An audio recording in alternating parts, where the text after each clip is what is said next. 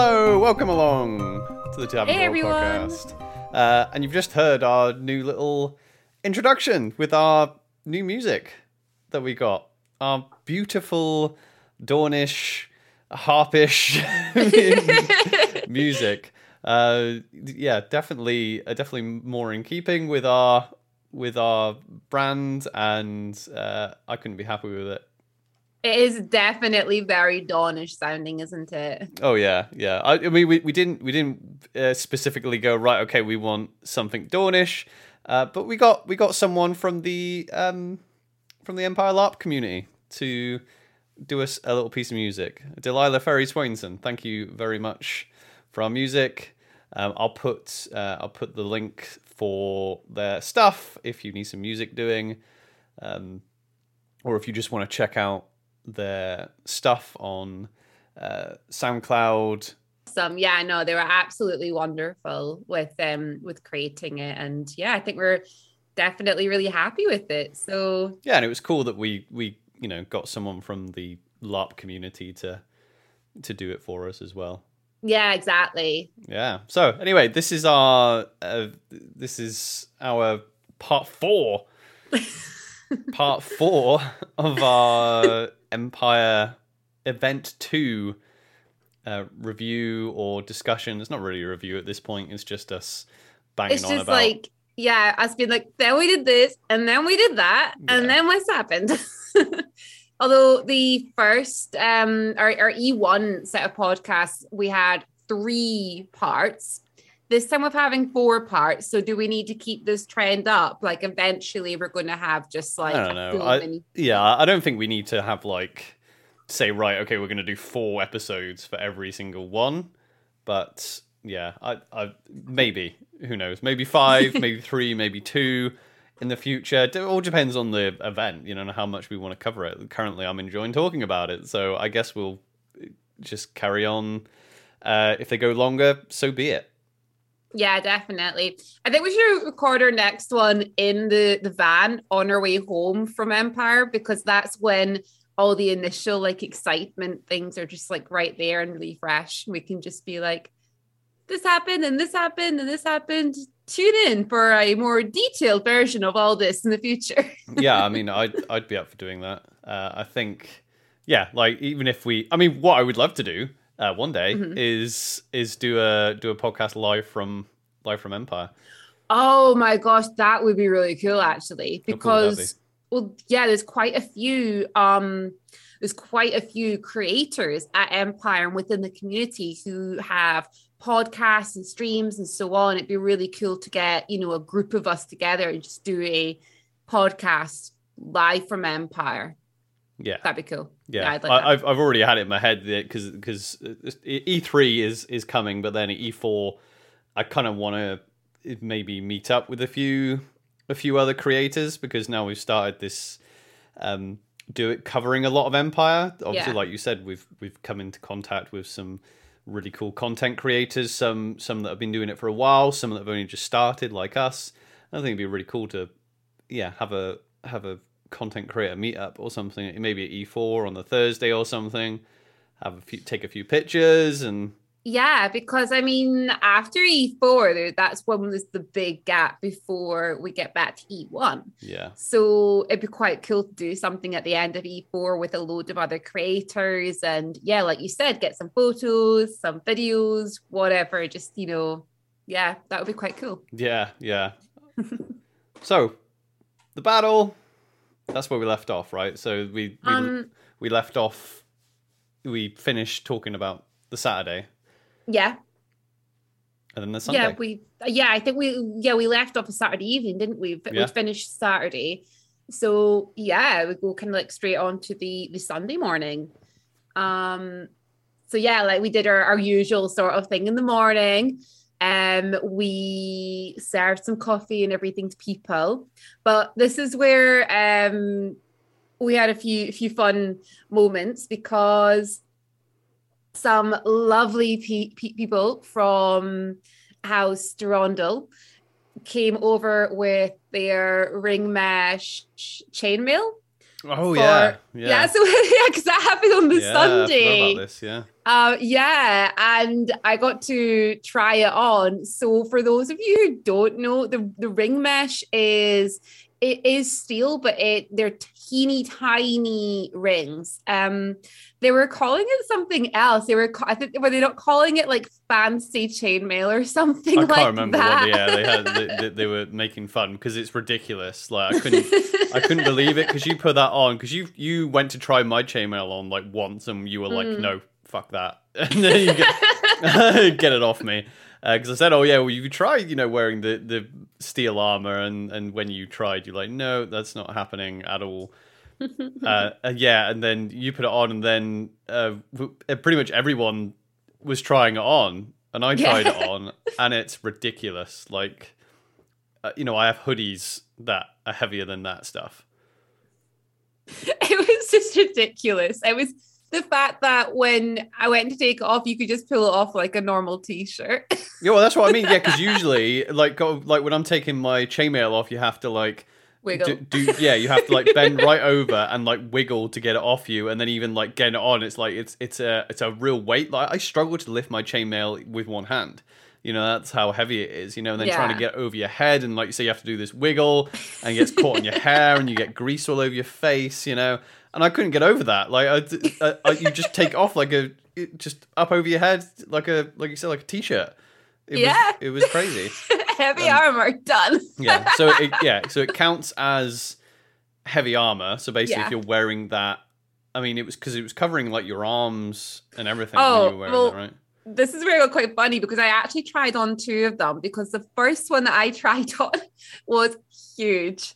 It came right down over my hands. It was picture Lord of the Rings, Gimli putting on the chainmail. It was pretty much that. It looked ridiculous, and I think quite a few people were like, "You've got to wear that because it's just so funny." Yeah. But luckily, someone had a smaller size of the same stuff, and I wore the smaller size. Yeah. But yeah, no, it did. Like you said, so yeah, it covered my arms fully. It covered my, obviously my shoulders, my chest, and then right down past my hips. So yeah. Yeah. So you got basically 6 hit points, just for wearing that. So because it's classed as heavy armor, it doesn't, however, count for Juggernaut. So yeah, Juggernaut, if you have that as...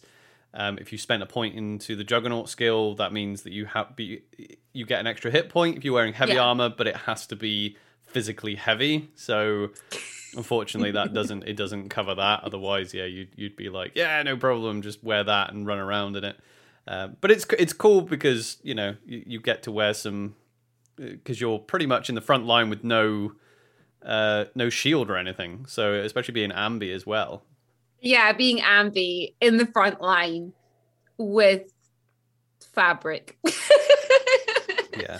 I had leather armor this time as well, but yeah, still I needed it.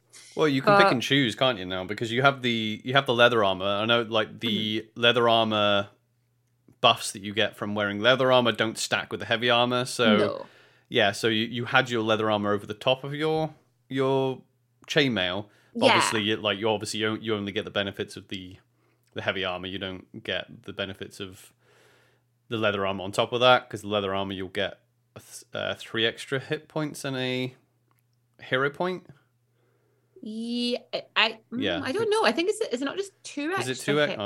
I don't know. I think it's 2. I could be wrong though. But I did wear it over the chainmail just because I was like, well, it looks cool because I made all the blue armor, but also even though the chainmail was super, super light, for somebody who never wears anything like that, it was nice to wear something just to lift a little bit of the weight off as well, just so that it wasn't too heavy on my shoulders. Yeah. Because it was a little bit big for me, there was a lot of like, extra weight down on my shoulders. Yeah. No, you need the belt with it as well. Yeah. Yeah. But yeah, so we got that, and I'll,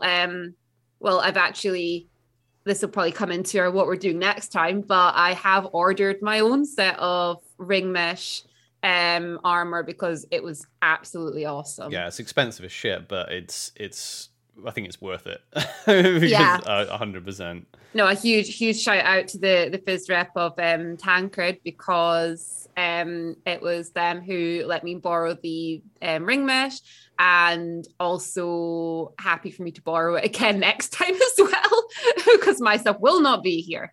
So yeah, no, that was, it made such a difference. And yeah, that took us both into the battle next. Yeah, well, this is going to be a, I think I'll tell this. I'll tell the beginning of the story now, because this actually happened. The start of this story happened earlier in the weekend.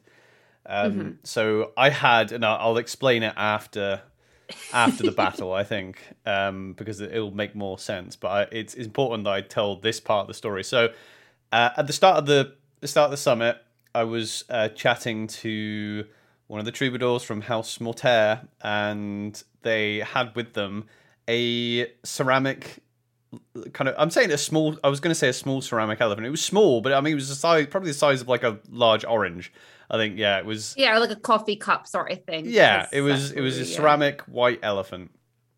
And he told me that this elephant was a trinket that wanted to see glory, and he gifted it to me, and I promised that it would definitely see glory with me, and his name is Sir Toots, and yep. I said, you know what, I'll take Sir Toots into battle with me, and I had to kind of figure out how to take a ceramic elephant into battle with me, without like falling on it and making and hurting myself, just in case, because you do sometimes will just fall over, especially the amount of times that I get struck down. But you had a little like teacup of leather holster, don't you? Yeah, it's one of those holsters for putting a teacup and a saucer inside, and it was ideal because little Sir Toots could fit in there, and he had a strap going around him. It's like his own little harness. He had a proper harness on, and yeah, he went. So he was with me. I had a, also from House Mortaire, a black rose. I had a couple of other roses as well. I had a rose that you had given me as well, or Aranel had given Godric. Mm-hmm. And I took all this crap into battle with me, along with my big ass shield and my heavy armor. So I was pretty overloaded heading into battle. And also we managed to get our potions as well. Yes, we had our blood harrow. I can't remember the name of it. The anti-venom potion. Yeah, I thought it was like blood harrow root or something. I think it's blood harrow filter, I think, is the. Is the name of the potion. Yeah. It's something root is the stuff that we were trying to get to so people can make it. So, yeah, we managed to get a load of potions each, so we were well prepared to handle the Druj, weren't we? Yeah, exactly. We were like super prepared. You know, we had done our research a little bit more this time, and we both said farewell to one another as we joined our separate lances and headed into battle. Oh, I mean, do you want to talk about the lances that we joined? Yeah, sure. Yeah. So, I mean, this time... So, last time we talked about the miasma, okay, that the Druj have with them. So they have this fear aura that comes from it. And because we're changelings, it doesn't affect us the same as everybody else. So the fear obviously makes everyone else run away in fear. You have to act frightened, but for changeling, it sends us into a rage. So we had done the skirmish the night before in the same aura. I hadn't bothered getting anointed, so you can fight the effects, or sort of like cancel out the effects of the fear aura by getting anointed. I hadn't got anointed, and for this battle, I was like, no, I'm not going to get anointed again. I'm just going to be screw it. I'm going to be angry. But your anoint your what's the right word? Your anointment. Your anointment. That's what I would call it. Yeah. Your anointment lasted 24 hours, so you were still good. No, I might be mistaken here, but I'm sure I was told it lasted a season. Oh, okay. Nice. I might be mistaken, but I remember being sense, like, though, "Oh, wow!" I think it's ideas you can get like you could do it at the start of the weekend. Yeah, do it on the Friday, and then you're good for the whole weekend. Yeah, no, that makes sense. So yeah, I was like, no, I'm going to go angry, and I had a couple of I had 2 or 3 lances actually say, "Oh yeah," because I was just like, I don't really. I was just. I just like just joining in where the hell ever, you know, I had a few lances be like, did you want to join us? But a couple of lances came to me and they were like, oh yeah, we're kind of doing a lot of the healing or we're the reserves. And I was like, yeah, you know, obviously I'll head out with you. But then I was approached by House Wolfborn and their the lance that they're a part of, the Twisted Fang. Yeah. And they said, yeah, we're going to be like heading out, like up front, out kind of on our own, kind of doing kind of more kind of vanguard stuff. And I was like, yeah, sure, I'll head out with I'll head out with you lot then, you know, because we had decided, hadn't we, that we were going to like do the same as we did last time, like be part of 2 separate lances. Yeah, like I think that's a bit more fun doing that, actually, going for the separate lances and one another. So I went with the same lance I went with the E1. I went with Amber Lance. I really enjoyed fighting alongside them at E1, and I enjoyed the kind of more chaotic sort of approach of filling in gaps and running from one end to the other and getting right in the front. And I really loved that. So because I knew a couple of the guys in there and I'd fought alongside them before, I was like, yeah, I'd like to go out with them again. So I went with Amber Lance, as you went with Twisted Fang. Twisted Fang. Yeah. I was about to say Twisted Rules. I'm like, no, that's the name of a house. There's the name of the house, yeah. Twisted Fang, got it. Actually, were the Twisted Rose... Were they with... I can't remember. I don't know. I feel they might have been with us. We definitely had House Wolfborn. We had... Mm-hmm. We had House Cordraco. Mm-hmm. And we had another couple. We had a Yeofolk kind of... house with us as well. I'm saying house. It was the house that did well in the Night of Flowers tournament. I can't remember that. It's not house the Yeofolk. Oh, yeah. Oh, wait. They're not Camp Hunters. They're not them. Oh yeah, I think it is. Yeah. I think so. Yeah. Yeah. So that's who we had with us. Now here's the question. Can you remember the objective? Can you remember what the objectives were? What were the objectives? We had to get the orbs. Ah, that's right. We had 3 objectives, I believe. Mm-hmm. But I remember 2 of them. So they had these orbs and the Druj did. Yeah. The Druj had these orbs. And the idea of the orbs was that they set off an area of effect spell, and I think it was venom or a poison, something along those lines, and it would basically cover like a full area.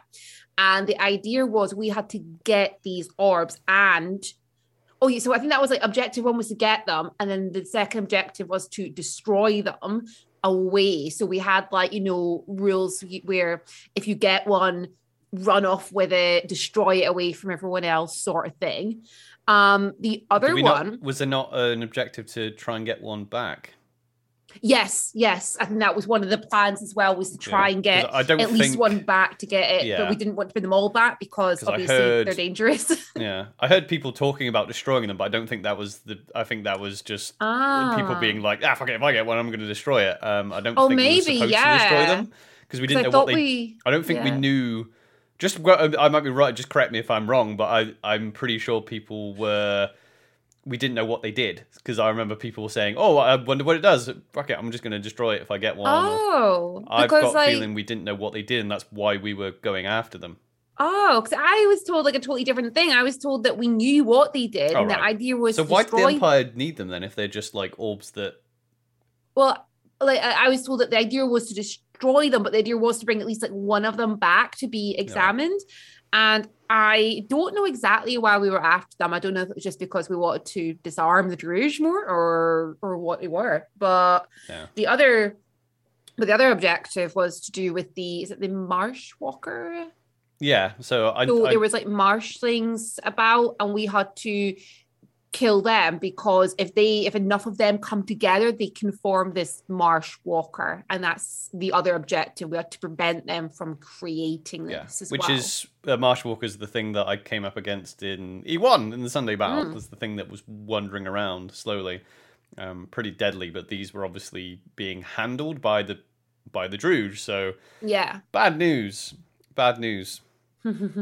So we headed out with our lances, and I do actually quite like the fact that we head off in different directions, because it makes the battle that much more kind of intense, for me anyway, because I don't know where you are, but also I think I said this at E1, not that I'm like, oh yeah, I don't want you with me because you distract me.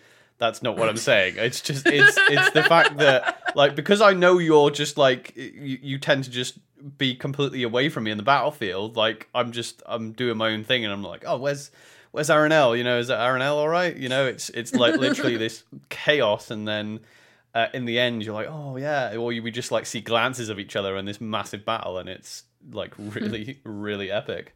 Yeah, no, it really is. Yeah. So we went with our separate lances. We headed towards the Sentinel Gate. And I believe that is the last sort of time that we saw each other prior to the battle. And we said our goodbyes, and we kissed goodbye and wished one another luck as we went off to join our separate lances and headed through the gate. Yeah. And we had a big gap, because there was people, there was rumors that there were going to be, I think there were going to be undead, or there was going to be ghosts. And they squashed the rumor straight away. They were like, right, we know there's not going to be any ghosts, out on the battlefield.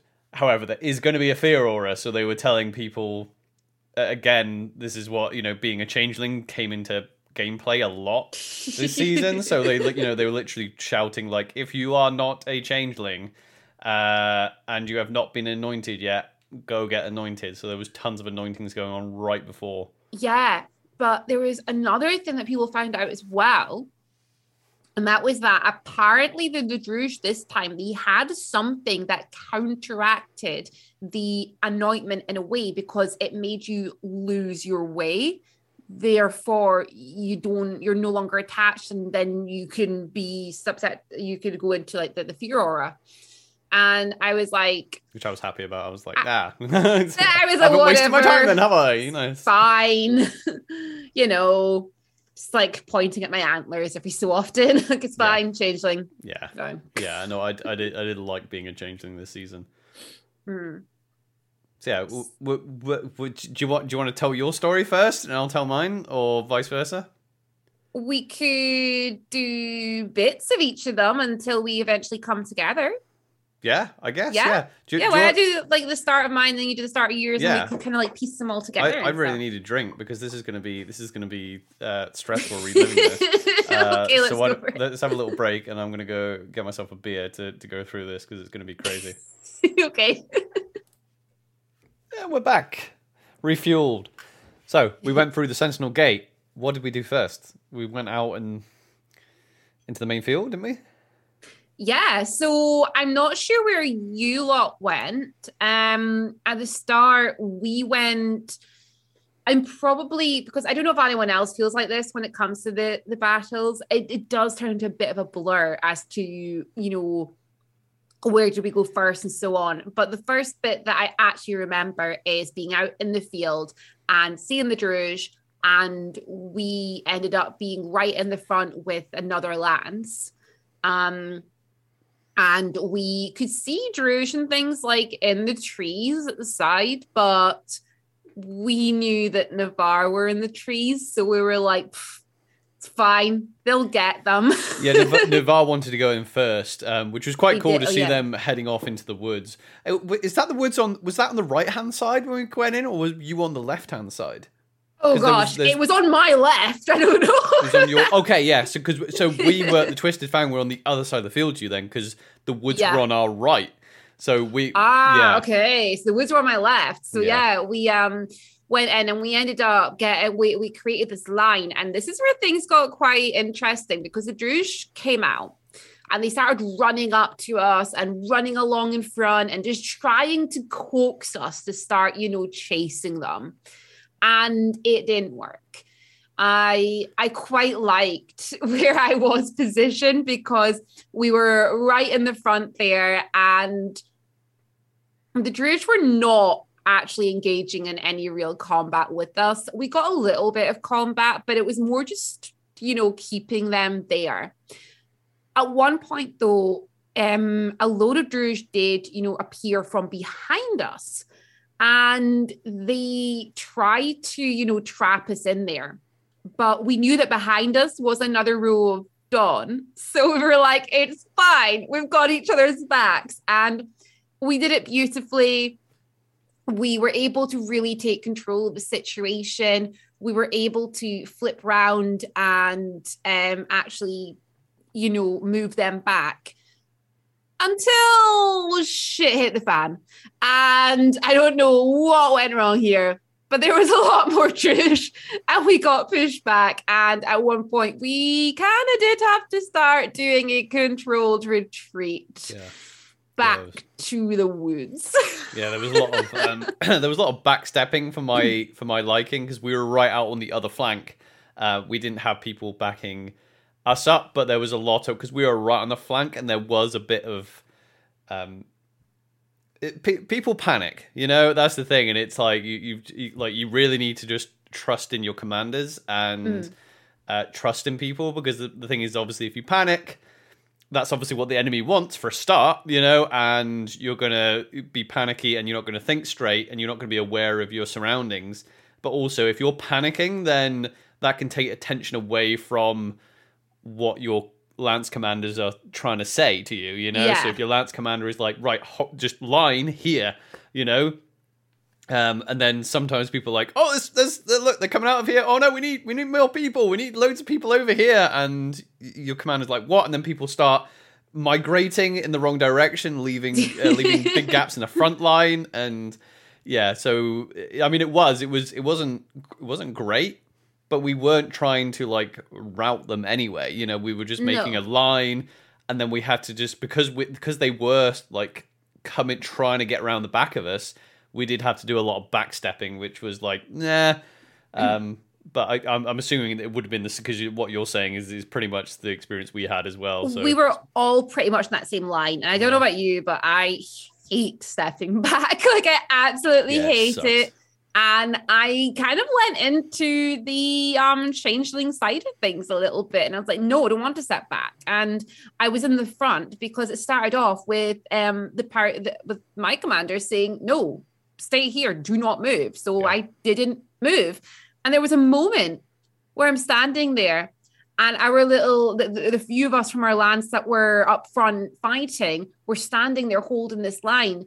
And then all I saw was people to my left, like, moving back. And I was like, this isn't a line anymore. It's more like a semicircle going the other way. This isn't happening. Which I think is what the Druj were trying to do. But anyway, we got pulled back. I think we were, like, second last lance out. We got pulled out. We got put basically, we all pulled back, and then we pretty much just got grabbed and thrown out.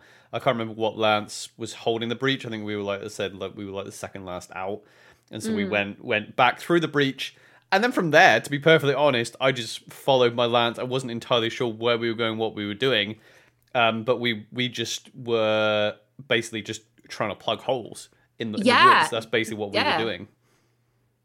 I mean, I think we had a very similar experience, because, we headed through the woods. And we did split off to another part of the woods, because I didn't see you again for quite a while. No, we lost each other for a long time. Yeah, and we split off through, and we ended up, you know, holding a couple of different areas. We ended up in a lot of combat throughout the woods. It was really quite, there was a lot of Druj, you know, hiding in places. Oh, yeah. And then we ended up in this section in the woods for quite a while, plugging gaps, fighting, mainly holding, because there was a lot of Druj out there, but they were so scattered. I was like, I don't feel, there was no threat from them, basically. There was like a few in the trees, and you're like, yeah, you got to watch them though. Yeah, whatever. You know, because that's their tactic, the Druj. You know, you got they look like they're not a threat, and then they are. Unlike the Jotun, when, you know, if you saw like 2 or 3 Jotun, you're like, I don't care about you. But if like you see 2 or 3 Druj, you're like, so you're there, so, you know, I've got to make sure I watch all sides, because you're obviously thinking about something. Yeah, like it was like fun, just like keeping. They were like trying to lure people into this area of long grass. There was like 4 or 5 Druj there, and they were trying to lure people in, and like it was almost working. There were some people that were literally about to step in. I was like, "What are you doing? Yeah, no, don't stay do back it. Here. They have a plan in there." yeah, exactly. It's not the Jotun that will just fight you dead on. So do you want me to talk about? But like we were doing fine. Mm-hmm. We, like I said, we were just plugging holes in the woods. This is where it got like it was everything was fine, and then all of a sudden it got really freaking bad for us. So I don't even know what side of the freaking woods we were on. We were way away from where a lot of your fighting was going on. I know that because we didn't see any other Dornish lances for a long, long time. Yeah. We ended up out right on the edge, and we were basically plugging this hole which is pretty much like out of game that the Druj were coming through. And then we basically followed this tree line, which you just could not step into. It was physically impossible, out of character, just impossible to step through. It was a path out, basically out of game. And then Druj, so we kept an eye on them, and then all of a sudden Druj started coming. I think we plugged that hole, and then High Guard came in behind us, right? Mm-hmm. So we stayed there for a while watching this hole. Then the Druj started coming from where High Guard had coming from. And then they started coming out of this hole. So we're like, okay, we can't back up. And we can only like sidestep to the left. That was our only option. The Druj were coming from the left. High Guard were on the main path to our left. It got really fucking hairy. Like, it was to the point where we were like, look, we are literally surrounded. We were like a single file. And all of a sudden it was like, if we start getting separate and we start going down, this is bad. You know, it looked, and then they started attacking, they started engaging, and we were trying to like sidestep, but not turn our backs and run, because we couldn't turn our backs. As soon as we even stood to the side, they were going to engage. Now, High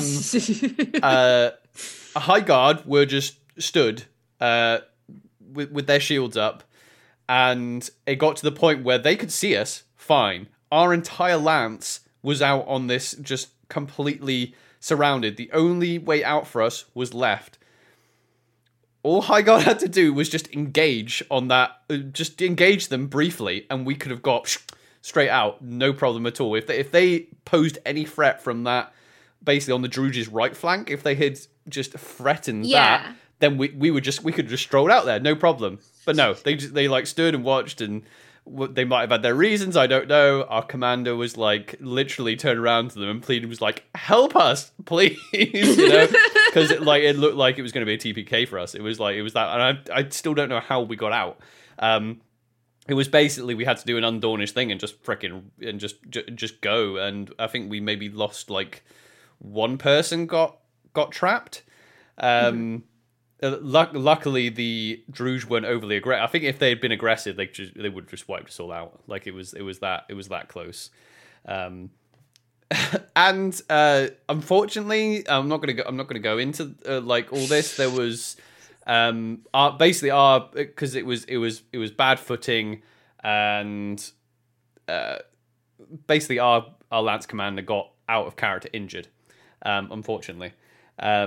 So we had to obviously our game stopped, and that's kind of also what kind of stopped the flow of that bad situation, you know, as well in character, was that as well. You know, we all had to stop for a while. Unfortunately, our commander couldn't carry on. He was injured quite badly. So we then sat for a good like 10 minutes. So that point we were with High Guard, and then we got pulled out of there, and we ended up with you. That's when I saw you. Yeah. Yeah. So what happened up until that point? So up until that point, we had basically been.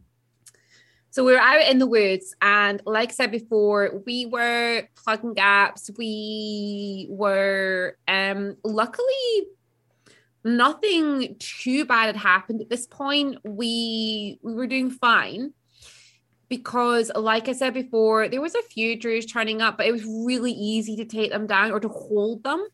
It was more the fact that we just had to keep our eyes open because obviously in the middle of the woods, there were so many openings the Druids could run through. So it was just like constantly holding bits, which seemed absolutely fine. Unfortunately, there was a point, and this is where things get a little bit blurry because this is where it went almost a bit chaotic of just run and fight. There was a section, a gate. I think it was a gate that was being held by other groups. And something went wrong because a load of Druids got through, and we quickly assembled as fast as we could to try and prevent them getting any further. And I thought we were all going to die because there were so many of them. Yeah. And they were really going for it. I think it's the first time in a fight that I've just been like, oh, wow, this is, yeah, they are going for it. Yeah. And we had a lot of combat there, and it's the first time that I've been knocked down in a fight, and I was literally knocked down because one of the Druj, I guess this is more out of character because I'm assuming they didn't mean this, fell on top of me, and I was on the ground with them on top of me. Someone and on, and I don't know who it was, literally grabbed me, and they said my name, they said RNL, and they grabbed me and lifted me up and got me out of there. Nice, yeah. It was so fast, and there was so much going on. Yeah. The person that fell on me was covered in all the cobwebs, though. Yeah. So and explain this, yeah, because I didn't see any of this. Well, you're saying explain this? I don't know. Because I've heard little bits from everyone about what the cobwebs are. Some people were saying, oh, those are covered in cobwebs, you know, well, you'll be covered in spiders. And some people were saying that those are the ones that when they form together can create. So they were the marshalings. But I don't know. That's what I'm saying is I don't know for definite. So I wouldn't want to go and say they were. But there was quite a few of them. And yeah, so one of them had fallen on top. I got dragged out. There wasn't anywhere to be dragged to. So it was only like a couple of meters away from where everything was happening. And then the person that was there, I got some cool role play. They got out a potion. They ripped it. They got me to drink it, and we got some epic role play. And then I went straight back into it and carried on fighting. And we managed to hold them back and scare them enough for them to, I saw one of them like pointing to a gap in the woods, and their plan was to run and like go around the outside and come in another direction. But we were all on it so fast. And that's where I saw you, and I like ran over to you and was like, you know, do you need healing? You were like, no, I'm great. Yeah, no, I was Goku style. I'm great. No, I was. Yeah, I mean, I was fine. I mean, yeah, I was like, well, the thing is, a lot of the even though it looked bad where we were, and it's funny when you said that, I'm pretty sure that must have been it because we knew the rest of Dawn were having a hard time because a runner right before we got in all our shit. A runner like arrived and were like, oh, we need we need Dornish shields. And our commander was like, how many? And they're like, oh yeah, like 30. And they're like, that's more than my entire lance. Like yeah, oh my gosh, we needed a shield. We were like in the front and we had no shields. And we were like, oh my gosh. There was a few people with shields, but they were getting taken out so fast.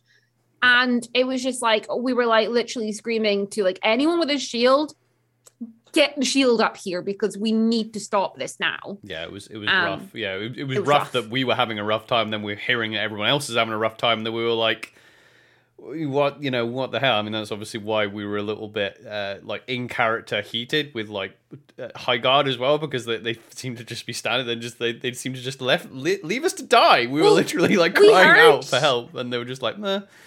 Well, like, same, after that, so after I, like, seen you and everything, and then there was, I heard someone shouting, Dornish soldiers are dying, mm-hmm. and this was, like, a little while after I seen you, because I don't know where you went then, because there was another big gap, and we went over to plug this other area, and it was terrifying, because, yeah, there was so many Druj, and there was people down, and we were getting pushed back, and I couldn't tell you who was with us. There wasn't a lot of Dornish, but there were, as soon as people heard, you know, Dornish soldiers are dying, lots of Dornish appeared.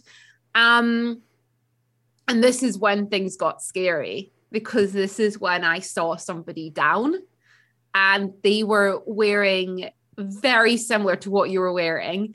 And I only saw part of them outside of a tree and they were like on the other side. And all I heard was someone being like, what about him? And then a healer being like, he's already gone. We can't do anything. Yeah. I thought it was you. Yeah. And at that point, because like we're all getting pushed back and more Dornish came, they were like, no, push forward. And we pushed forward and we got rid of the Druj that were there and pushed past. And I saw that it wasn't you. Yeah. So, like, the second half of the battle was just, like, so we lost our commander, like, out of character lost our commander. And so we ended up, that's after we saw you, we just ended up in the breach again. So we were basically told to go and aid, I think it was Crimson Lance, that were in the breach, and we were just like, where do you want us? Yeah, I couldn't remember the Lance name. I ended up with Crimson Lance at one point as well, mm-hmm. accidentally, and I just stayed with them for a while because they were right in the front. Yeah. So they I think they were in the breach, and then High Guard as well. So I had a negative experience of High Guard, and then I did have a good fight with a few High Guard soldiers in the breach. You know, I fought alongside them the rest of the battle, and they fought. Awesome, bravely, but you know, I had a shield, and we were just like, right, okay, we need soldiers in the breach, and it was just about keep rotating people out. That was what we had to do. So it was just like, if people get low, come out. That was our orders. Like, if you get low, pull out. Don't go down. Do whatever you can not to go down. So I basically just spent the entire rest. I mean, it was fun. The entire rest of the battle just basically being cleaved. I think I got cleaved 3 times. I got taken down to like 2 or 1 hit points a couple of times. I got struck down so many times. So I was basically just running into the front line of the breach, being like, fresh shield, fresh shield, fresh shield. And then we'd fight for a little while, and then I'd get like cleaved. And then I'd be like, right, and then pull me back out. And I must have used all of our healers' resources. Big up to our Lance healer that I think sorted out 2 cleaved legs and 1 cleaved arm on me, and a healer. I think it might have actually been a High Guard healer. Actually, gave me a healing potion as well, and I think I took a healing potion from a Dornish healer also.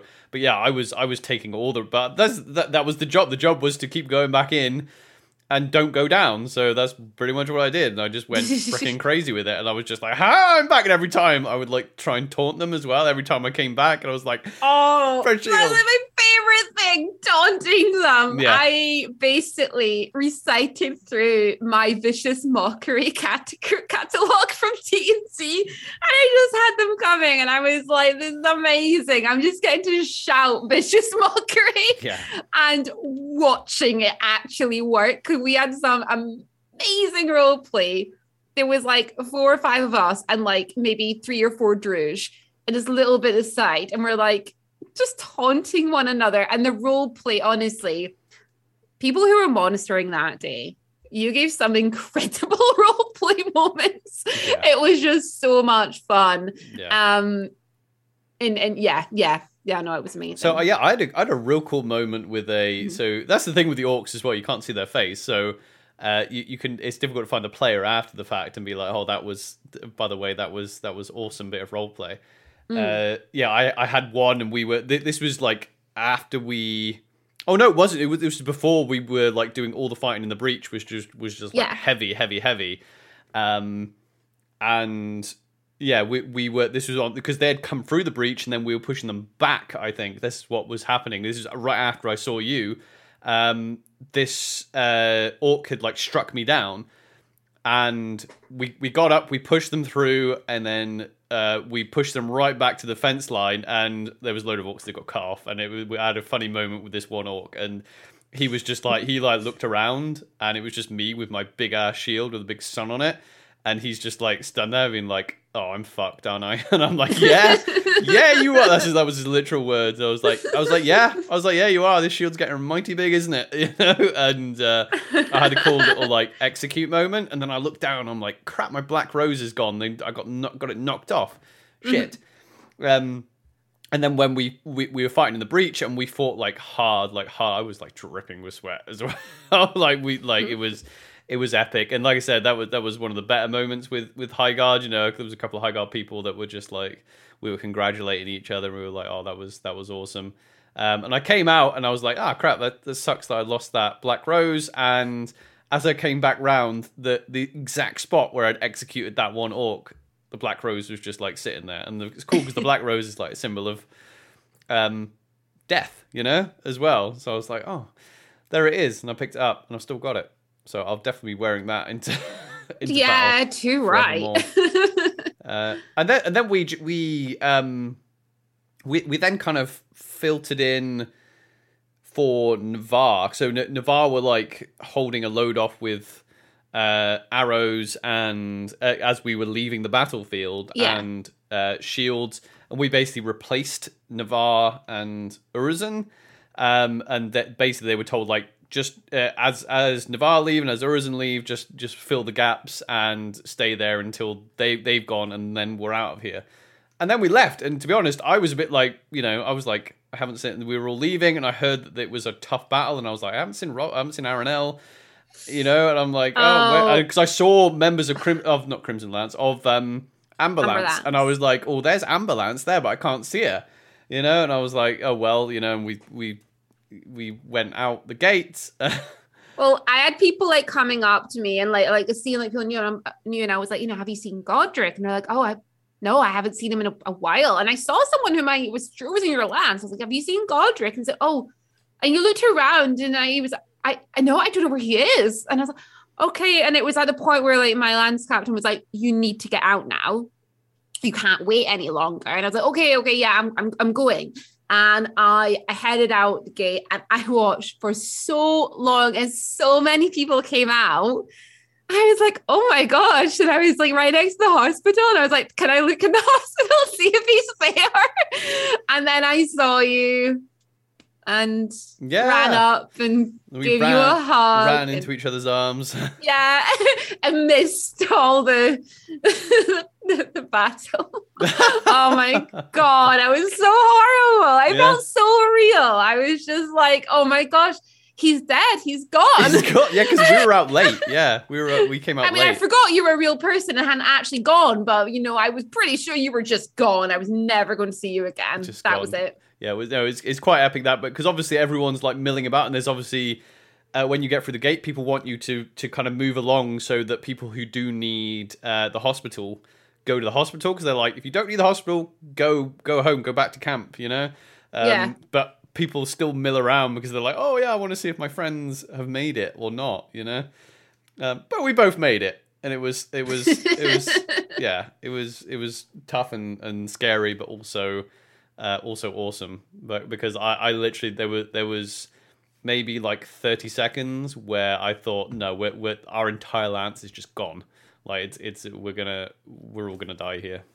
Mm. But all of our lance, all of our lance survived.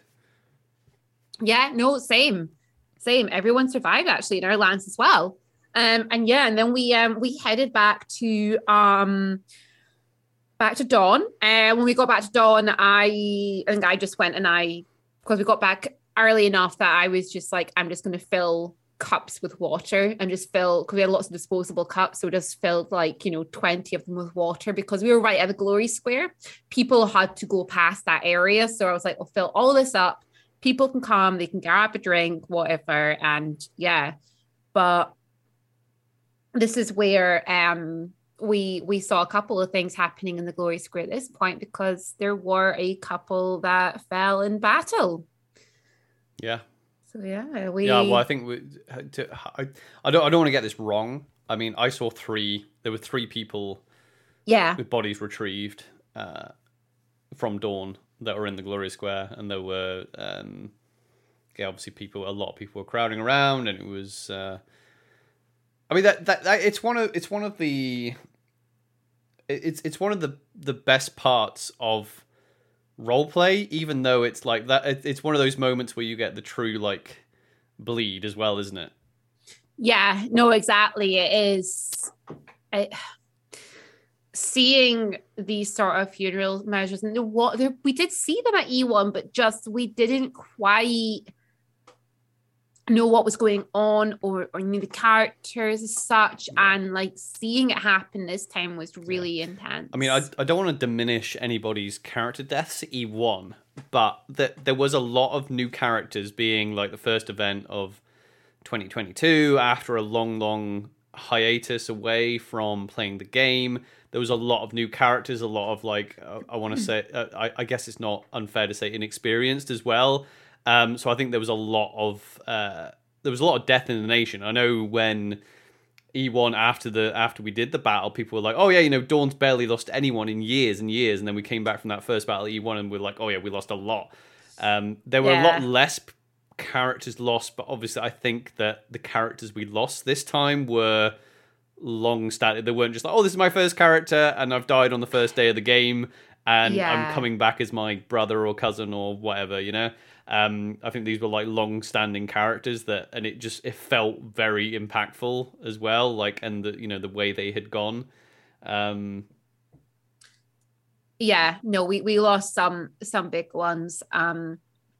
Unfortunately, I know the names of a few of them, but I've only got one that is definitely said they're happy for mentions, and that is Lady Emmeline from House Sorcel, and her character. That was a strange one, because even though as quite a new player, when we were coming back from the battle, and it was almost like a rumor going around of, Lady Emmeline's down, and I remember thinking, oh, but I'm sure they'll get her back, surely.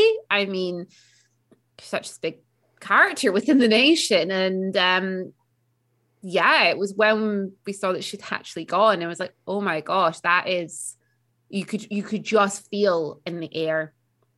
People were, of course, in tears, they were emotional, they had lost this incredible character of the nation, and it was like, wow, this is really beautiful, almost, in a way, seeing that, the fact that she had that farewell. But yeah, it was very, very emotional in the Glory Square after that battle. Yeah, it was. Yeah, there was lots of people in there, and and God, like, because like I said, the three characters that I saw that had gone, I didn't have, like, Godric didn't have a close relationship with any of them. But yeah, just seeing people, and obviously people's role play, like, definitely brings me brings the bleed as well. The way that the other characters were physically crying, and you know, it's supercharged with emotion. And god damn it, Jeffrey with his with his song, right? So I didn't mention this at the time when we talked about the Dornish song that he wrote. He wrote the lyrics to and played for us, and it was a beautiful, nice little like fireside. Oh yeah, this is the song that I wrote the lyrics to about dawn, and you know it goes, you know the words are like, you know, they'll never stop the dawn, you know, and he then starts banging the drum and starts singing it while they're all, you know, we're all emotional, and it was just so atmospheric, and I'm just like, no, I'm physically crying. Yeah, I can't help it. Yeah. I was like, yeah, seriously, he broke me at that point. I was just like, why? Yeah, and it's that's the special moments in LARP as well, isn't it? When you just, those moments where you just like take it in, and there's, especially when there's, you know, people, the fact that it's not like all the players and their characters on the field, not all of them take to the battlefield. So you come back and... you know, there's people, we've lost people, and obviously so many people that weren't on the battlefield come up to you and like, what happened? And there's so many different versions of all these different stories, you know, and it's just, there's a constant buzz of that, you know, people come back and they're like, you know, what happened? Who have we lost? Who is it? You know, what happened? Were we successful? Was it a victory? Was it this? And it's like, I don't know. There was a lot happened. A lot of shit went down. Okay. Yeah. But by the way, I heard like multiple reports that we weren't successful at all. And I heard some reports that we were successful, some that we weren't successful at all. I heard that we were successful on some of it. So the Marshwalker side of it, I heard we were successful there because there wasn't, you know, they didn't get to create a Marshwalker. Yeah. So I heard we were successful in that. I don't know if we got any of the orbs though. No, I don't know. I didn't even speak to anyone who even saw one, to be honest. Well, we only spoke to one person who saw one, and that was Neil, who came to do all the weapon training with us. Yeah, and he was monstering. He told us what they were, and he was like, because I'm like trying to picture, what are these orbs? And they're balloons, and they were like built. They were water balloons covered in Vaseline. So they were. If you got hold of one, it was very difficult to bring it back. Basically, that was the idea. It's I don't know. Again, I don't know how successful we were. This is actually a good point. This is a good point to bring up. I know everyone listening won't be coming to Empire, but just in case you are interested in coming, or you've come and you're a new player, it is actually in the rules if you fight in your battle. Yeah. So say like as your character, so there's a battle on the Saturday and the Sunday. If you fight in one, whatever one your character is fighting in, you must turn up to the other to monster, or try your best to. I'm only bringing that. I'm not like trying to be like teacher here, but I'm like, it's literally because Profound Decisions like put out a thing on all the socials being like, hey, the numbers weren't that great this time for people making sure you show up, because obviously they check what nation you're from. That's all they do. They don't check your name, but they just go, oh, when you turn up to monster, they just go, oh yeah, what nation? And so they tally, like when you and I showed up, oh, two from Dawn, basically. Yeah. I kind of, my competitiveness wants to mention as well that Dawn, that we got a shout out, that us and High Guard did like really well, that we showed up to monster, no problem. Yep. But I'm not saying people just don't do it out of spite, but some people might not know. So I thought I'd best not mention it. Some people might not know that if you're fighting, then you it's in the rules that you have to monster the other day. So yeah. Exactly, and that's the thing. I mean, like doing the monstering as well. I know that some people are maybe a bit like, you know, oh, it's a lot of fighting, but I mean, you can choose what you're doing with the monstering as well. You can literally be there as like, you know, healer or whatever, you know, whatever you're actually able to do. But it makes such a big difference, and monstering is fun. It is, yeah. I it's like there's no stakes. Yeah. At some point, I am going to get an orc mask, because obviously this time, what was. The thing that was quite cool is that we got to fight against orcs both times, but because we thought it was orcs both times, we weren't allowed to wear the masks on our monstering days. Which, whatever, it's fine. But I might see if I can get it. Maybe for next year, I think maybe try and get a monstering kit up and running. An orc mask could be really cool, because I just want to some of the orc masks I've seen are incredible, and it's more like some of the things that people have done to them with the aspect of the hair and the jewelry and things around them. I want to kind of play about with that. Yeah, exactly. So yeah, there's one other character that we lost on the Sunday battle, and that was brave Sir Toots. Oh, little Sir Toots. Yeah. So thing is, it was one of those battles where I spent a lot of time, especially when we were in the breach, being struck down. So I was constantly being knocked over, and I will say as well, like, especially when you're like in the breach and there's tons of stuff going on, but just in these big battles in general, like the calls, they're not always just that easy to hear as well, because I know there was, like, sometimes people grumble after the fact that this person wasn't taking calls, that person wasn't taking calls, but it can get pretty chaotic in there. Most people that I saw anyway were pretty good at taking the calls. I definitely took a shit ton of calls because I spent so much time being cleaved and being struck down with my shield that. I didn't see where I lost Sir Toots, but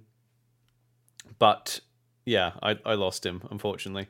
And House Mortaire came around after the battle, and we told them about his fate, and I was gutted. Yeah, I was going to say there. You kind of reminded me something. Sorry, going back to the strike down. So you were saying about, like, the strike down. That's when you've got to literally, like, fall back, and your butt's got to touch the ground. Yeah. And you're talking about, like, people, like, taking calls.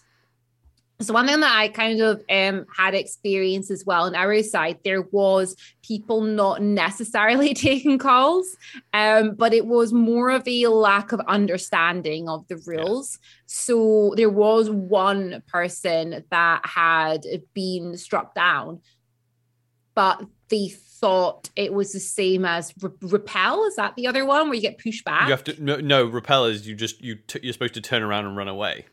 Oh, yeah. Well, they basically thought they just had to be, like, pushed back or something came in. And it was actually someone on our side, because the person monstering was obviously like, come on, I said strike down.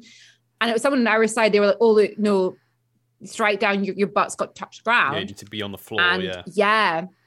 And the person was like, oh, sorry, didn't realise. And then carried on going. He was like, no, do it now. Like, yeah, no, it's important that you do it now. yeah if you're on the receiving end of that, obviously, you know, because I there's been a couple, it again, like in the battles, maybe not, you're like, again, it's actually in the rules as well online that, mm-hmm. like, you're not allowed to accuse people of cheating online. If you think someone's cheating, then you have to go to PD if it's on the field or after the fact, whatever. However, like, in the moment, if you're, like, the call and you think that they're not taking the call, then obviously explain that you did the call. And if they don't understand, obviously, then everyone around will probably explain what the call does. But obviously, it's important if I...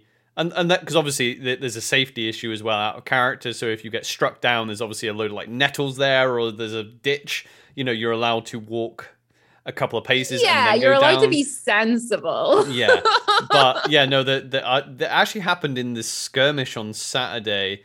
I'm not at all being like, oh, those orcs were cheated, but there was a moment where. Yeah, that, like, this could mean life or death for our characters. And one of them, basically what was happening is that... And people get... It's the adrenaline and understand. And sometimes people forget this rule, don't understand the rule. So when you pick someone up, you need two hands or two people. Two people, yeah. Right? So the Druj we were fighting on the skirmish, there was a point where one of them went down, and someone went to just grab him up. And it was like, we kind of had to stop and be like, no, like that's not how it works. And it was important because, yeah, this could mean that that's completely changed the dynamic of this interaction now. So the fact that you've got, we managed to get one of you down and now we outnumber you. But the fact that that person has now got up, that's completely changed the dynamic. So you need to kind of stop the game and be like, no, we need to make sure we all know what's going on. And obviously they were like, yeah, sure. Obviously we'll get down. We'll reset everything. That's fine. Yeah. Yeah. But yeah, it can be, because again, it's a high tension, high speed situation. It's usually very loud as well. They're difficult to maneuver sometimes. Yeah, like there was a moment that I completely forgot, like right at the start of the Sunday battle, where we took two orcs down real quick. And it was right at the start where we were like holding that line where they were trying to draw us out, and we just took two of them right out. But we executed them. Like literally executed them. And one of them, and now, do you know what? Fair enough. Might have been someone who was quite new, might have been someone who didn't quite have a full understanding. I'll give the benefit of the doubt for people to run over and try to pick them up. But the fact that we were all shouting, no, they have been executed. Yeah, they're gone, yeah. They still took them, they healed them, and the same orc came back. And we're like, no, they've been executed. And it got to a point where it was like, well, we can't see it anymore. It's done. But the other one on the ground, they tried to do the same thing. And the other one on the ground was like, no, I'm executed. I can't move. I'm down. It's tough. I feel really bad for the... Again, it's very rare. Sometimes people just don't know. I feel so bad for the archers, because I was with one archer in the Saturday battle that... was absolutely nailing this one player's leg with the arrows in a shield wall, and they were like two cracking shots. And whether the person just didn't feel it, or because they had armor on, or whether they noticed and went, "Oh no, I actually have like maybe they had chainmail on underneath their trousers or something." You don't know, but it's gutting when you see the shot and you're like, "That's a cracking shot," and then they don't take the call, and it's like. Oh, gutted, you know? Well, that's the thing, like, you told me that story going into, like, the Sunday battle, and there was an archer in the Sunday battle who shot me, or tried to shoot me, and the arrow came so close, I could feel the air from it as it went past my leg, and I'm so glad that everyone around me went, whoa, that was so close, because I think from like the other side, it might have even looked like it hit. Yeah. Because it came so close. I'm really glad that everybody around me was like, oh my gosh, that was so close. You know, otherwise that archer might have been like, oh, come on. No, I try and like role play that as much as you can, because it can be like, especially if you feel it. Like, so say if I've... Oh, I was like putting my hands up and like my thumb and my finger just kind of like show like how close it was to the archer, just so that they could be like, whoa. Yeah, because I've done it myself, and I'm like, I have to catch myself being like, oh, I should really role play this out, because say if I've got like my full 7 hit points or something, and someone like, you know, gets me on the arm, I could just be like, oh, I knew that was a hit, but I've got 6 left.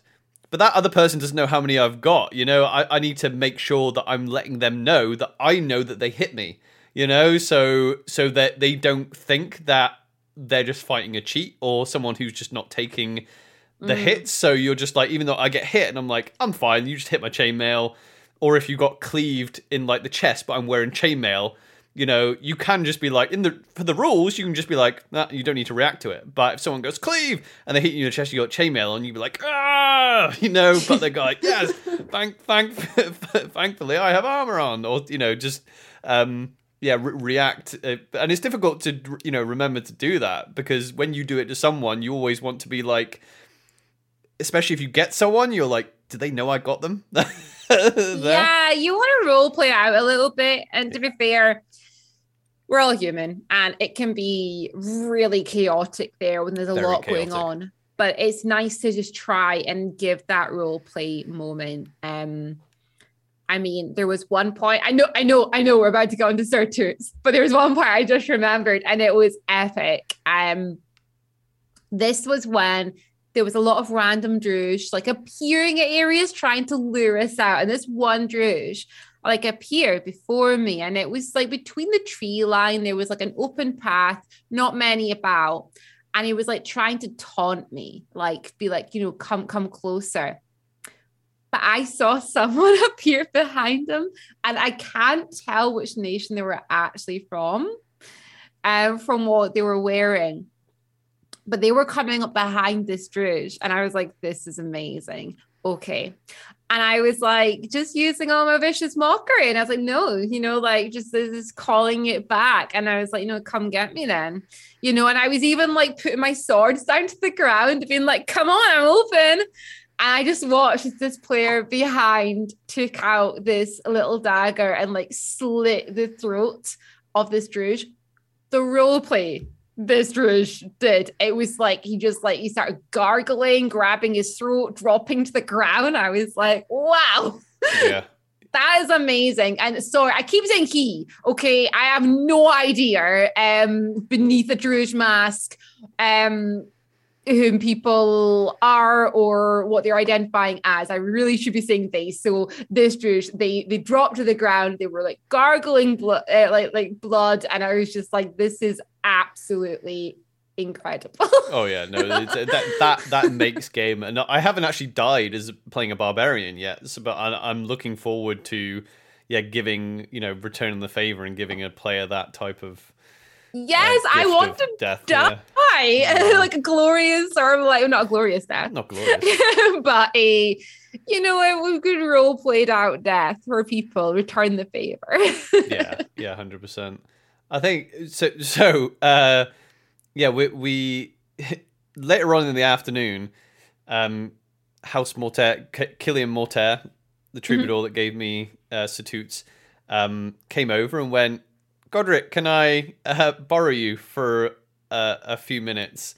I was like, yeah, of course. And he was like, no, I haven't been completely honest with you. So this, I had read something about this beforehand, and I thought it was really cool. It was called the Trial of the Troubadours, right? So it was a competition for the Troubadours of Dawn. Yeah. The idea is that you tell a story, you choose a champion, and you tell a story about the champion, and the best story gets like white granite or something like that. I remember reading it and being like, well, I'm not a troubadour, but I really like that flavour. So I'd been chosen by Killian to be the champion, and they chose favours. At the beginning of this competition, apparently, and they would give the favors to their chosen champion, and they didn't have to tell us, which obviously he didn't tell me that this was going on. He just went, "Oh yeah, this wants, you know, this thing wants to see glory," and so he then got to tell a story about. It was mainly about Satoots, but also about Godric and how he'd gone out into the battlefield with Godric and how he had died gloriously. You were supposed to redact him. I wasn't. That wasn't the task. The task was for him to. He wanted to see glory, and that was what I did, which was fine, because I felt gutted especially when House Mortaire came over, and I was like, oh, I have to tell them that I lost their elephant. And he was like, I'm so glad you lost that elephant. Yeah, but.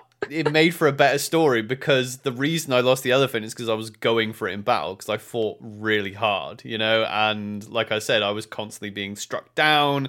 I was being very athletic, so like keeping this elephant on me would have been difficult anyway, but the fact that I was so involved, I don't think I ever actually looked down at Satoots the entire battle. Like, he didn't like impede me at all, but obviously I don't know where he fell out.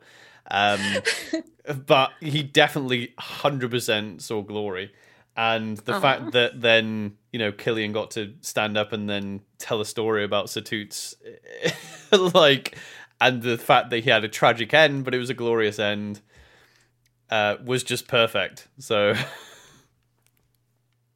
yeah, I mean. Oh, poor little Sir Toots. Yeah. I mean, you never know. Maybe he has been found, and you like mentioned that and everything, that Like, I just wanted him to survive. Yeah, I'm going to go to... I'm probably going to go to the God Tent start of next season, because if he is in one piece, which I very much doubt he is in one piece... he is. Yeah. I mean, out of character, he's in many pieces, even if he is in one piece. No, he's not. He is. He's in one piece. Yeah, because it's part of the story now. But if anyone found him either, as well, and didn't take him to God, yeah, please return him to God, and we'll get him back. But in character, it's been great because I have a military unit that I upgraded. So I won Mithril from the War of Flowers competition. I got the Champion of Accolade, and I got to write a little bit of fluff for my military unit. So because we got the military unit lances and fleets and things like that we got in the Dawn Facebook group, that people have just written about their fleets and the military units. And because I've just upgraded mine, I was like, I'm going to write up a piece that Godric went to the summit. He, fought in the War of Flowers, and he went into battle with Sir Toots, and we had a troubadour that offered to write us a song about Godric's victory in the War of Flowers, and also we've had a troubadour tell a story about Sir Toots and Godric. And I was like, this is perfect, because Godric returns back to his soldiers, and the stories that troubadours told have circulated, and people have shown up to fight with him. And I thought that was... It sounds self-congratulatory, all this, but it's cool because it just totally... that I'm totally honoured, and I feel, honoured and privileged that, I was chosen in that competition as someone that would be a champion. Because I remember reading about it and being like, oh, it just seems so cool. And I was totally just caught off guard as well. I completely forgotten about the whole thing, and be chosen as a champion was awesome. Yeah, no, exactly. And I think it worked out really well. And the entire, when it came to hearing all the different stories and everything in the Trial of Troubadours. The Trial of Troubadours, yeah. Thank you. Yeah, the Trial of Troubadours, hearing all the different stories and everything. It was just absolutely amazing. And that's when I got to meet the Herald of Fools, who was absolutely wonderful. They it seemed that everybody was really invested in Sir Toots, this lovely little white elephant. So because they were a collective, weren't they? Is there three or two of them? Is it the House of Fools? And there's House of Fools. I thought there was two. Two of them. I could be mistaken. Yeah. But I think two. Yeah. So that they were the Herald of Fools that I spoke with. Yeah. So that there's So that they were judging it, and obviously judging the stories and all that. But yeah, that was a real cool end to the weekend, because it was hot. Yeah.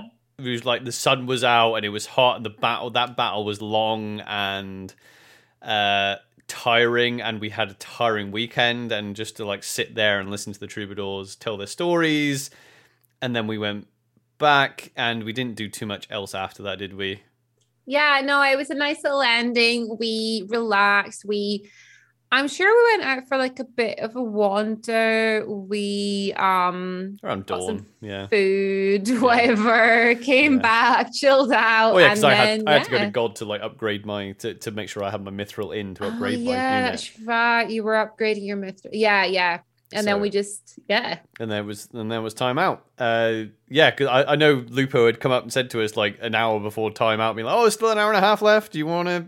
You can start on your test of meta." And we're like, "Nah, no." We were done. We were so done. We got plans there. Yeah, we were so done. It was so, it was so tiring.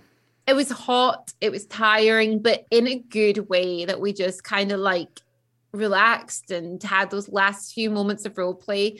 I think you'd went off to do something just in the last 2 or 3 minutes, and I ran into the Glory Square to chat to a couple of people there just to get a last few couple of things done. And then it was okay, that's time out now. Yeah. So yeah, I mean that's it. That's E2 all wrapped up. I don't know what I would. It's difficult because we've only got like one other thing to compare it to. That was E1, and E1 being our like first time, it had to be good enough to make us come back, which we did. But I'm struggling to see how any other event would beat E2 because it was so good. Yeah, I mean, like E2 was just it was pretty magical, really. I mean, we did so much. We did everything we could possibly want to do, right? We did. We went to songs and stories. We fought both days. We did our first series skirmish. We kind of achieved what our characters wanted to achieve, really, didn't we? Yeah, we did. We were able to get that task of metal in the way that we wanted to get it. We had a lot of fun, genuine fun moments. We went off on quests around the nations to do things that we didn't think we were going to do. We went to parties. We played tug of war with Navarr. We just had a lot of fun doing a lot of daft things over the entire time. And honestly, I cannot wait for E3, not just to carry out our plans that we have in place, but also to see our friends whom we have only ever met twice at this point. Yeah. But I feel like I already feel incredibly close to them all, and I can't wait to see them all and see how everyone's doing and get there on the Thursday this time, get everything set up and just have fun with people again. I can't wait. Yeah, I mean, this is a good moment to talk to the people, because there's a lot of people that are maybe coming to the next event or E4 or next year, whenever you're going to be listening to this, hopefully maybe in the far future of Empire. Like if you're thinking of coming and you're not entirely sure what you're going to like about the game, do not worry about it. So in contrast to our first, so if you listen to our like E1 podcast and we discuss what time in was like, and we were like, oh well, everyone just starts. Everyone just go straight away. Everyone kind of went off to do different things, and everything things were happening as soon as timing came, and it maybe felt a little bit overwhelming. To now being like, right, when E3 comes, I know that I'm going to be, as soon as they say time in, we know exactly where we're going, what we're going to do. We're just going to go, straight out the gate. We up to the orcs. But yeah, if you're thinking about coming to your first event, then you do not need to have a plan of what you're going to do. You can literally come and just take it all in and just be a tourist. There's no, with these big LARPs, there's no pressure either, because, it's not like a D&D game where there's like 4 or 5 of you and, you're expected to take part in this game at some point in like the 2 or 3 hours that you're playing. Like, it's a whole weekend, and if you just want to chill out on a chair by yourself and play solitaire, or, people aren't going to come up to you and be like, why are you playing this game? You can do that, that don't worry about it. Because within like 2 events, we already at the stage where we're like, right, we know exactly what our game needs to be at E3.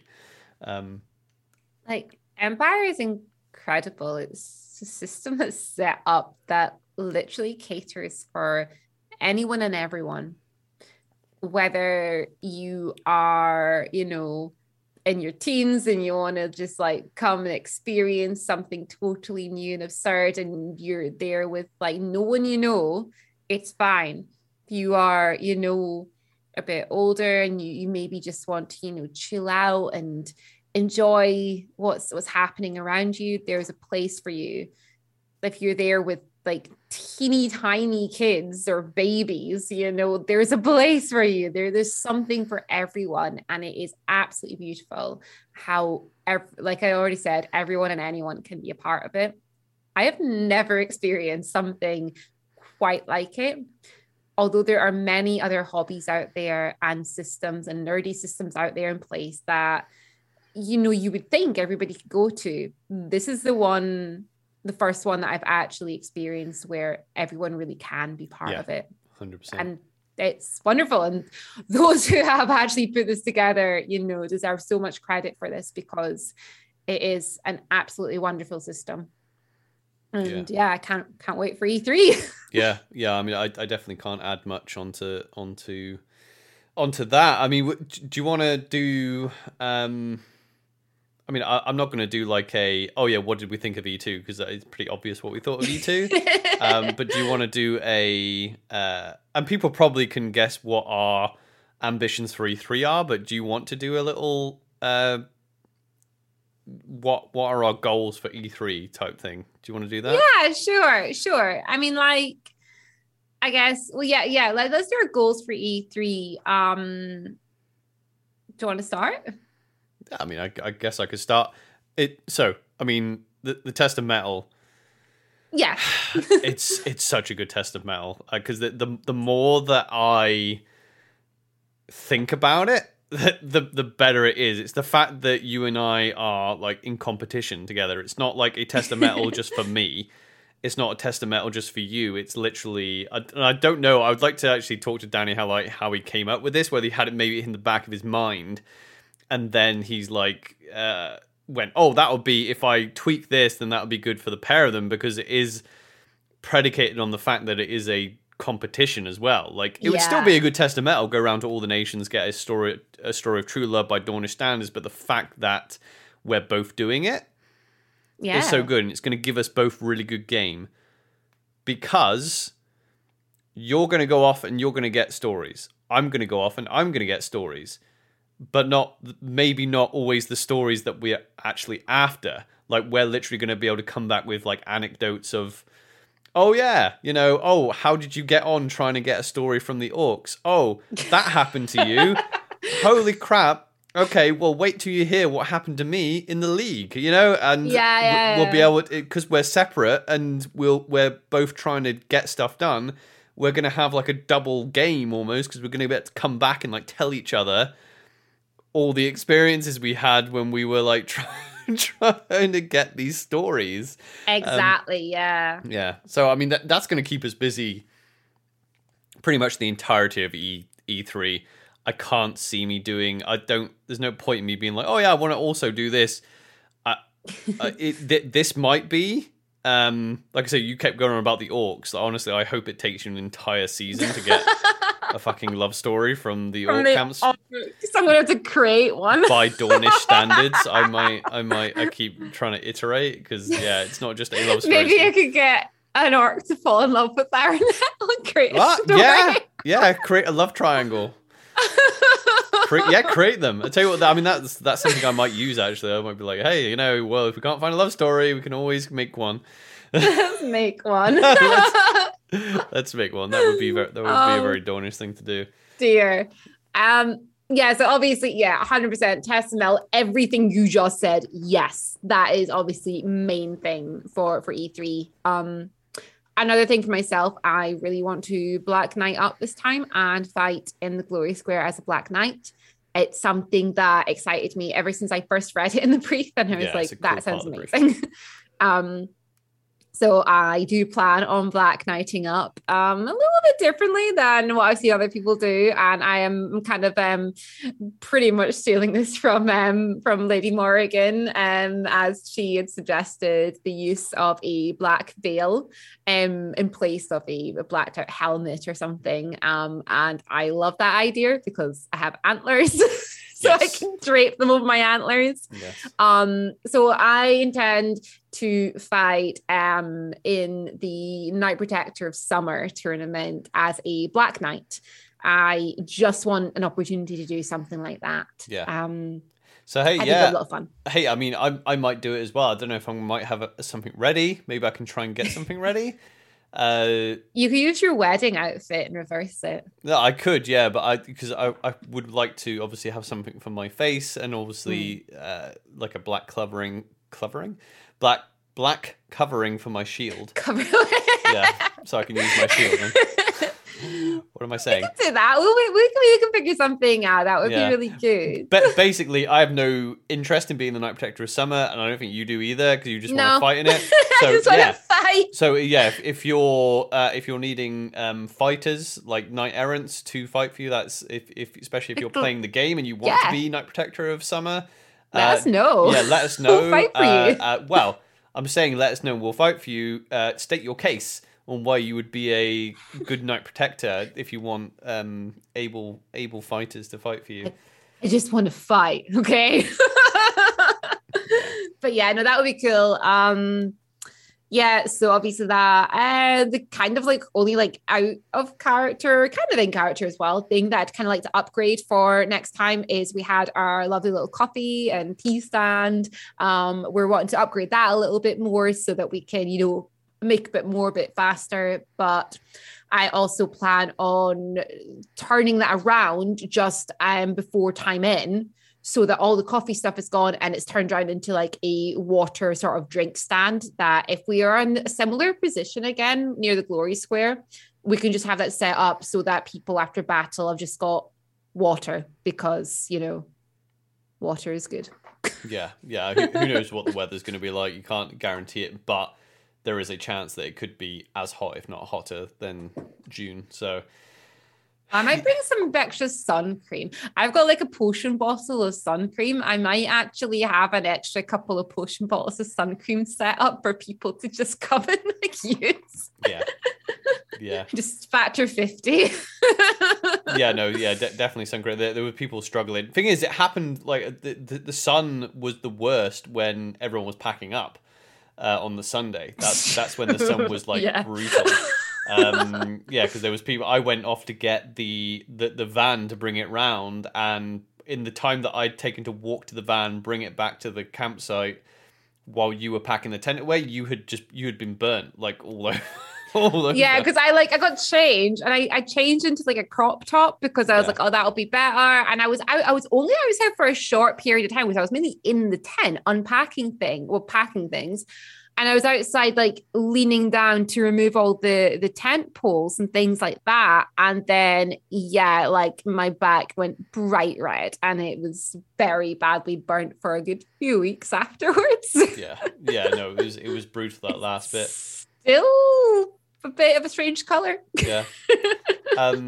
Kit goals. One thing I will say, like with Satut, in character, I think we had discussed, like, you know, I know he was like a porcelain elephant, and we were talking about like, do elephants get to go through the labyrinth or not? Yes, they do. Yeah, maybe maybe he'll be reborn as a Dornish knight. But I would like to think that maybe at some point, maybe not between this season and next season. Godric would maybe go back to that battlefield and collect the pieces of Satut at some point. But I would, in my kit somewhere, I don't know where yet, and I'd probably, if I do this, I probably want to keep it as a surprise until I go to the field. I want to incorporate Satut into my kit in some way, and I haven't figured out what I would do yet. Maybe like put him on a piece of, have a pouch with him on or something like that. Something. I have a couple of ideas that could be. Yeah, I haven't figured it out yet, but yeah. I think because that's now a part of my character's story, of Godric's story, is Satut's, and it'd be cool to be like, especially because it is unusual, so people go, oh, what's the elephant about? And then you've got a story to tell. Other kit stuff, I'm not going to be upgrading my kit that much, because it is a possibility that one of us will be a noble, depending on how the testamental goes. Yeah. We could possibly be a noble. I mean, that's the other reason why it's quite a good test as well that he's come up with, is because it's the kind of test that if we wanted to take our time, we could draw it out over years. I don't have any plans to do that, by the way, but so it's a possibility that my color scheme of my kit is going to change very soon, so I'm not going to be spending like actual, obviously, like money, resources on upgrading my kit if I'm going to be transitioning from Yeofolk to noble soon. Anyway, so I don't think I'm going to be upgrading my kit much anyway. Yeah, exactly. I'm kind of thinking like similar aspects. Well, I don't really want to go, you know, changing or upgrading too much more in it. I mean, like I bought the chainmail. That's quite a big upgrade, like a season. Yeah, so, you know, don't need to be spending much more money. Yeah. No, I've got chainmail. Chainmail's versatile, but yeah. Yeah. Well, that's the good thing about that chair. Even though it's expensive, one, you're going to be able to use it for pretty much, even if you like go through like 10 characters in all different nations, that chainmail is going to be useful. Oh yeah. If you get fed up with it or you just don't wear it anymore, you're going to be able to like sell it secondhand, no problem. People will definitely take it off your hands in the community. So I think it's a good purchase. And my plan is to, because I've got a lot of those rings, but they're I've got anodized titanium rings, which I could create a trim around certain parts of it, give it a bit of color if I wanted to, and that'd be quite cool. Yeah. But yeah, so I guess that's us. That's E2 all summed up. Let's wrap it up. I feel sad that we've finished talking about it. Never mind. Well, you know, I just wanted to say, for any of those lovely warriors out there, if you're out on the battlefield and you're fighting some Druj, and you see the shadow of a white elephant appearing to save you, that's Sir Toots out there. Oh yeah, I could just imagine a dream sequence or something. You know, we need to do that artwork. Yeah. Sir Toots will live on. People have said that in their weary state, they feel they saw a white elephant appear before them, saving them from what they thought would be their ultimate demise. Yes. Yeah, we better wrap this up. Yeah. E2 Empire. Done. Thank you very, very much for listening, everyone, and we'll hopefully see you at E3. Yeah, see you all at E3. See you later. Bye. Bye. If you enjoyed this show, make sure that you follow and subscribe so you know when a new episode is posted. You can leave a review, you can share it around. It would really help us out, and we appreciate you doing that. And remember, you can catch us live on twitch.tv/2have_2role. That's the number 2, and roll is into roleplay. Thank you very much for listening.